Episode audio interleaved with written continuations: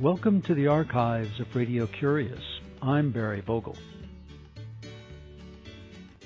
The economic and cultural changes that have occurred in North American society in the past 50 or so years have resulted in today's children looking to and associating with their peers instead of their parents for direction, for a sense of right and wrong, and for values, identity, and codes of behavior. This peer orientation works to undermine family cohesion it interferes with healthy development and fosters a sexualized youth culture in which children lose their individuality and tend to become conformist, desensitized, and alienated. These concepts and what to do about them to develop strong families and emotionally healthy children are explained in Hold On to Your Kids Why Parents Need to Matter More Than Peers a book by Gordon Neufeld, PhD, and Gabor Mate, MD. When I spoke with Dr. Gordon Neufeld from his home in Vancouver, British Columbia, we began our conversation about these topics with the discussion of the importance of the development of an attachment between the adult caregiver and the child, beginning at infancy.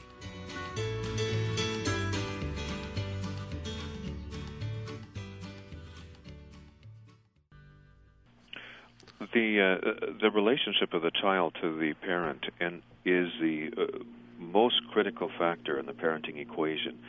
It's it's one that we take for granted, or we think of it as very adult centric, as our relationship to the child rather than the child to the parent.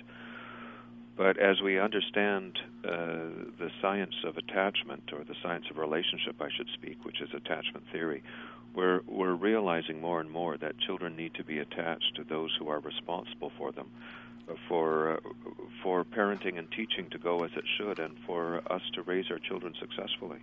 For the fundamental reason uh, being that children can't take care of themselves.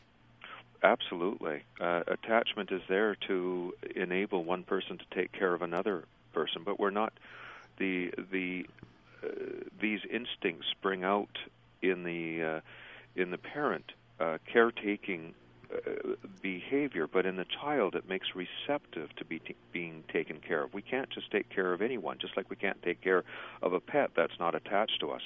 And so the attachment of the dependent person is in- incredibly important in in the equation.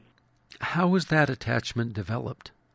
Obviously, being present next to someone, the repetition of the presence yes, the the nighness or nearness in attachment theory we call it proximity, but being with is only the beginning step.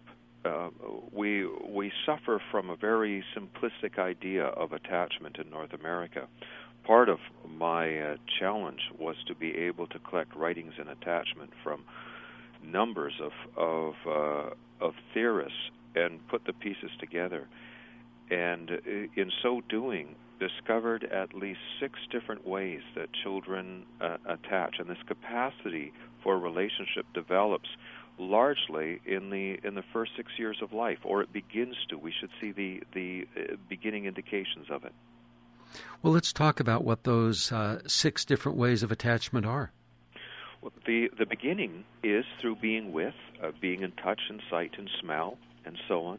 Uh, that has to do with attaching through the senses, but very quickly it should move by the second year into that uh, the child experiences being close through being like, being the same as, taking on the form as, and then proceeds to possessing those that you're attached to.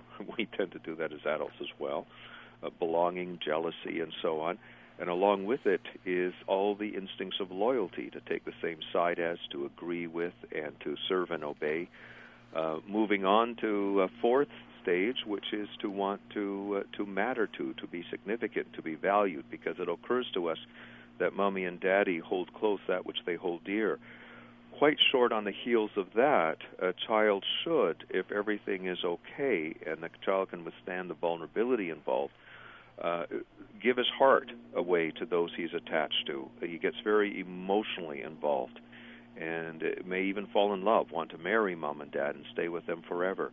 And then finally, it moves into a very deep sense of closeness in which you've you you uh, want to be seen and heard from the inside out. And this sense of psychological intimacy comes from sharing our secrets uh, with others. And these are uh, this capacity for relationship is meant to develop, of course, with mom and dad, and we take this with us to other relationships. One of the problems in today's society is that we're not cultivating these these deep kinds of connections with our children. Why not? What has changed in North America? You say North America suffers from attachment problems. Yes. Well, one thing that has changed is that our society has taken a very economic turn. Culture serves a dollar, not relationships. So we we have lost the traditions, customs, and and uh, um, rituals uh, that are meant to connect children to those responsible for them. Uh, in this morning's paper, where I am in Vancouver, uh, is an article on the family meal and its role in it, and this is true for all traditional cultures. Is is the sit-down family meal is a is a, a ritual of connection, and uh, it's just one of many that we tend to lose in our society. Another thing that we tend to do is is we use the relationship against the child. Uh, things like timeouts, for instance, are extremely hard on relationships. It says to a child that their behavior is more important than the relationship and it actually provokes instincts to detach from us rather than attach. If being close to us sets them up for separation, then the child is inclined to move out of relationship rather than into relationship. Well, staying with the concept of timeout for a minute, what do you suggest a parent does uh, in lieu of timeout? Just the opposite. Uh, to to do your work in the context of, of connection. Uh, to find a way to the child's side, to, uh, to be able to have a sense of uh, of emotional connection. Uh, I often suggest that you collect a child before you try to direct them. I have in the book you get their eyes, a smile, and a nod, the normal kind of, of, of dance that we do in greeting rituals. And inside that connection, when you collect them, then move to direct them, ask them to set the table, to uh, try to address the problem. Uh, but we, for instance, if if in our in our relationships with our spouses, we try to deal with problems outside of our connection instead of inside the connection, uh, things would go just dreadful for us. But we tend to do these. We tend to, to do the very same thing with our children. Can you give us some concrete examples using the spousal example and the child example? Well, with if we had a problem to discuss with a spouse, if we wanted to bring our spouse on side with uh, with us in some way, uh, uh, discuss a conflict, we would need to do that uh, when there was a will to connect inside of us, when we felt that, and when when we had a sense of of togetherness or connection with them. I, I used to be involved in marital therapy, and I would always say, you know, find a way to the other person's side to find the sense that you could be holding their hand and they holding yours. Now deal with the problem between you. But if you try to deal with the problem outside of that connection, it's just going to get worse. And yet, that's exactly what we do with children. We try to uh, to get on top of, of, of problems in the incident when they when they've misbehaved, when the relationship is is the most strained, the emotions run very intense, and when we have lost our will to connect with them and we wound them terribly in that situation. And why would they want to be in relationship with us when we when we can't hold on to them in that context? When they're banished for their behavior that they don't understand that's right exactly in fact it, it wounds them so much uh, as soon as they feel the disconnection with us as soon as they feel the the dag or feel see the daggers in our eyes or the icy tone in our voice uh, it, it is a vulnerability too much to bear. Uh, they're forced to numb out, to tune out, and to detach from us. And therefore, in in that we hinder the most important, uh, that which is sacred to parenting, their relationship to us. Dr. Gordon Neufeld, author of Hold On to Your Kids Why Parents Need to Matter More Than Peers.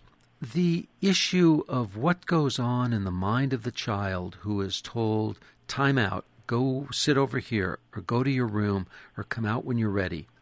What happens it, it's not in the mind. It's not so much the thinking. It has to do with an emotional response. It really hits the child in the limbic system, so to speak, the emotional part of the brain. They get stung. They feel hurt uh, in that tone of voice. So everything comes then either about connection, a child scrambling back into the good graces of mom and dad, or scrambling out of the relationship, trying not to feel, not to not to think, or not to be close, so that to, so that you won't get hurt. But these are instinctive reactions, really. They're they're very very primitive reactions that even we as adults have no real choice over. If if we we can take up a relationship with them, uh, these, but these instinctual, these instinctive protective actions or reactions will be there. Can you describe where they come from, the the instinctive reactions, uh, what those reactions are? Uh, yes. Uh, well, just to put it in, into context, uh, there's two things that seem to be true of us as, as humans, even more so of, of children. One is that we are creatures of attachment, uh, in need of contact and closeness uh, with those that we're attached to. But secondly, we're very vulnerable beings. We're easily hurt, easily wounded. And when we attach to somebody, it sets us up for being hurt. When when we get a sign that they we don't matter to them, that they don't want to be with us. And so there's always that interplay between attachment and vulnerability. And it uh, if a child can feel safe that the, that there's nothing that can sever the relationship with a parent. That when in trouble, uh, they're not in danger of losing the contact and connection. Then they can withstand the vulnerability that is involved in deep relationship. But we we tend not to honor that in our children, and and with tone of voice, um, with looks in our eyes, and especially with our parenting practices of using what they care about against them, and of shunning and uh, and of excommunication. You know what that uh, really that timeout is. Uh, get out of my sight until you can behave. Uh, we just we really cut them to the quick and and provoke. Uh, we now know that there are three basic defenses against this vulnerability numbing out, and then children are losing these these very vulnerable feelings. That's where we get it. I don't care, doesn't matter, whatever, and this huge epidemic of boredom in our children, losing their their vulnerable feelings, and uh, tuning out. They lose the perceptions that lead to vulnerable feelings. Uh, you know, whatever they don't see doesn't hurt them, and then finally, this ultimate defense of all, uh, what's technically called defensive detachment uh, this this is the one I mentioned. When being close sets you up for being hurt, uh, then the brain automatically wants to back you out of that attachment. What do you find are some of the contributors to uh, these three phases: numbing out, tuning out, and, and defense of, of detachment uh, in the North American society? Well, it's it's basically a vulnerability too much to bear. One is that we're giving rise to very very sensitive children and these sensitive children are easily hurt. But another huge factor is peer interaction. Research shows that peer interaction is the number one source of uh, of of teasing, taunting, shaming, stress in a child's life of, of, of feeling hurt. And to protect them against this, they need a very strong, deep relationship with a caring adult. Only if what mom and dad thinks matters most, and only if it's safe that is that they they feel that that that connection is absolutely safe. Can they endure the teases, taunting, shaming, the kinds of interaction that happens with their peers? Our mistake is is we don't take this into consideration. We we uh, we we don't realize that our children are hardening up right underneath our, our, our very noses. What do the peers do that cause this uh, reaction or this form of development in the child? Oh, just they're just being normal. They're not responsible for each other, so they're just naturally insensitive. Uh, you know, teasing. Uh, I don't want to play with you. Uh, you stink. Uh, things that we would never, uh, as responsible parents, say to our children. But then children aren't meant to be responsible for each other, so it's not not it's it doesn't require any viciousness on their part. But it's the association and the proximity and the uh, development of the sameness. Some of the issues that you've listed earlier. Yes, it's it's it's when children attach to their peers, when peers matter more than their parents do, that it leads to leads to an a very vulnerable situation, a vulnerability that's too much to bear. And we do this even at three and four years of age. We think peers are the answer, and, and, and they're not the answer. Our children, uh, it, it just leads to children becoming numbed out and tuned out. Well, Dr. Gordon Neufeld, let's jump ahead and look at the pre adolescent child and see how uh, these issues affect uh, a, a person of that age. Well, we we tend to think that as uh, uh, as children grow older, they they need to separate from us to grow up, and that they need to replace us with their peers. And this is these two thoughts are very very harmful in our society. Uh, children don't have to separate from us. They they need to attach deeper to us. Attachment is the womb for them to be able to grow up to become their own persons. Uh, and they don't need to replace us with their peers. They need to replace us with their own sense of self, with a sense of personhood, so that they can be with their peers without losing their sense of self. These are very fundamental uh, principles in developmental psychology, but somehow we've got them wrong in our society, and it's leading to not holding on to our children as we should. Well, again, what has occurred that has caused us to get them wrong? The uh, basically culture has changed. I don't think parents have changed so much, but culture has changed. And with it, we've lost the extended family. Uh, generally speaking, we've lost a supporting cast for parents, uh, and uh, and the traditions and customs. So that is that is what has changed. And we've made another big mistake in our society that we've never done before. As instead of honoring tradition and custom, and ritual, we look around us, and if something appears to be normal, we assume it's natural. And so, if children are preferring to be with each other, we think it's normal. Uh, instead of looking to cultural tradition and uh, and wisdom to uh, to give us the cues. So we even in our research, in our research, we take a look at what's typical. For instance, we find that children more typically look to each other for a sense of their uh, significance. And then we decide that this is normal, and therefore we have to increase the friendliness between children uh, to encourage self esteem. When the problem was is children should never be looking to their peers for self esteem in the first place. When on trial to your peers, you're, you're going to be destined to a sense of insecurity. Then we have a, a presumed fork in the road where an adolescent is looking to their peers for that support and that sense of self, what do you recommend that the parent do at that time? They see the child drifting away, adopting values uh, of which the parent does not approve uh, and does not support. Well, the, the good thing about a relationship, it's never too late. It can be restored. Uh, the hard part is to get past all the behavioral problems that emanate when the relationship isn't good, when a child loses his desire to be good for us, to win our favor, to measure up to our expectations.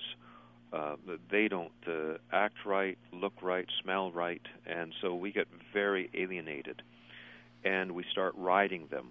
And what the biggest thing is to realize that underneath this is a relationship problem that they've fallen out of attachment with us, and uh, and and if we have that consciousness, we know instinctively what to do to build relationships, uh, to nurture, to assume responsibility for the connection, uh, to act as if they need us, uh, to give a sense of significance, of value, of warmth, of affection.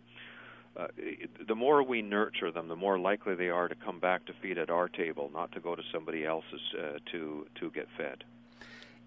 In the moment of frustration, in the moment of anger or despair, what are some phrases or concepts or things that the parent can say to the kid, to the child, that support your, what you were just saying? Well, the the most important uh, thing to do is to remember not to try to do too much in the incident. Uh, don't try and interact with a child when you've lost the will to connect. Uh, I always I always suggest to parents that they uh, they get out of the incident as soon as possible. If you drop the infraction flag, simply say it. This isn't good. Uh, this isn't working right now. We'll have to talk about this later then change the subject or change the situation or circumstance, and then come back when the connection is good to be able to deal with it. We need to time out ourselves, not the children, when we've lost that uh, will to connect in ourselves. And do our work uh, in the context of, of the relationship, not in the context of the incident. And how about the kid at that moment if they're engaging in inappropriate behavior? Well, the, the, the uh, instead of trying to change the child when we've lost control, it's very difficult to control a child who's out of control of themselves. It's always better to take charge of the situation and circumstances. Um, to basically, okay, uh, you know, we're going to do this or we're going to do that or I need to do this right now, but basically change the circumstance rather than trying to change the child. We make the mistake of of uh, increasing our demands upon the child when they're least uh, least uh, inclined to do our bidding. And that's uh, if we ever did that with pets, that would be dreadful. You've you've you've got to be able to recreate that sense of connection. Even a dog, you've got to be able to feel their sense of wanting to be good for you before you give your cues. If you do it outside of it, it just works backwards. Can you give some specific examples in relationship to the child? Well, uh, let's say you're you're wanting the child's cooperation at the meal time uh, to uh, to be able to interact in a meaningful way, to not be disruptive or or rude, uh, rather than uh, continuing to say to the child, "Come on, uh, you know, don't be that way," or "Cut that out," or uh, "Talk properly." It would be better to restore the connection, uh, be able to interact with the child, to uh, to get their eyes, uh, to collect their attention, uh, get a smile, get a nod, and inside that connection where you can feel the child's desire to be good for you, they're they're they're wanting to be close to you. Then you give your cues about what it is that you would like them to do, how it is that you would like to handle uh, the, the situation differently. But you work always inside the connection, not outside outside the connection. And so when we have a child that's stuck in a phase or phases of immaturity, well, the more immature the child, the more in need of a context of connection, of attachment to be able to work with them. that is even true in adolescence. If a child is quite immature, if a child uh, isn't capable of mixed feelings, uh, is quite compulsive, rigid, uh, if a child is uh, does not have a sense of perspective, um, at, at all is quite impulsive, then even more that we cultivate that connection in which to, to work with them. Um, get a sense, I always say to, to, to parents, we're, we're so preoccupied with trying to get them to be good. But the most important thing is their desire to be good for us, and that is a fruit of the relationship. And if you can, if if you can get the relationship straightened out, then you've got the most powerful force, their desire to be good for you. In that context, there is a lot to work with. There's enough for any parent to work with with a child. But if you don't have the child's heart, if you don't have their desire to be good for you, there's very little you have to work with. That's when we resort to leverage. That's when we look around for something that they care about and we use it against them. And that's a very cynical and desperate way of parenting. As soon as we use uh, what a child cares about against them, that child will want to move out of relationship with us, not into it. Because what child would want to depend upon somebody who, who, uh, who, who basically uh, will take advantage of, of their position with them? Let's move to sexuality. and the so called raging hormones of the adolescent or the older adolescent, the, the mid years teenager, who become involved in a sexual circumstance uh, that would be inappropriate for them. What are your thoughts? Well, that's more a symptom than than anything else. The raging hormones aren't a symptom, of course. That's all part of puberty, and the uh, that relationship takes a sexual turn. Attachment takes a sexual turn. But what is really causing the rampant sexuality of adolescents is, the fact that uh, that their peers are mattering more than their parents, and peer relationships tend to be far more sexualized. And when they have lost their vulnerability about them, when they've lost their timidity and their shame, because sexuality is a very vulnerable experience, it sets you up. Uh, sexual interaction sets you up for being wounded dreadfully. Um, in, in fact, we know that uh, sexual interaction even releases bonding chemicals in the brain, and so that now you become possessive and jealous, want to be with that person, and and you have to either have been seared emotionally, or two or three of these experiences will sear you emotionally, and so ending up to become much more brazen in your sexuality the, the protection against uh, against this is very strong emotional connections with adults in your life. Those adult relationships can go very deep, very very strong, without being sexualized. And the more you can get your attachment needs met in this way, the less vulnerable you are to. Uh, uh, to uh, the more overt kind of sexual uh, or hypersexualized interaction of of what's becoming epidemic among among young youth today. Dr. Gordon Neufeld, author of Hold On to Your Kids Why Parents Need to Matter More Than Peers. I want to thank you very much for being with us on Radio Curious. And before we close, can you tell us about an interesting book that you've read lately? One of the most interesting books that I've read on attachment theory is a very, very unusual one, very readable but it's by uh, uh, a Japanese psychiatrist, Takeo Doi, D-O-I, and it's simply called Anatomy of Dependence. And it's one of those books which just helps the coin drop as you realize that we are in North American society totally preoccupied with independence. And we've lost the dignity of what attachments are all about to enable one person to take care of another and he just speaks right to the essence of it in the most poetic, most beautiful way. Anatomy of Dependence by Takeo Doi. That's right. Well, Dr. Gordon Neufeld, thank you very much for being with us on Radio Curious. My pleasure. Dr. Gordon Neufeld is a co author of a book called Hold On to Your Kids Why Parents Need to Matter More Than Peers. The book that he recommends is The Anatomy of Dependence by Takeo Doi. More information on Dr. Neufeld's work may be found on his website, www.gordonneufeld.com.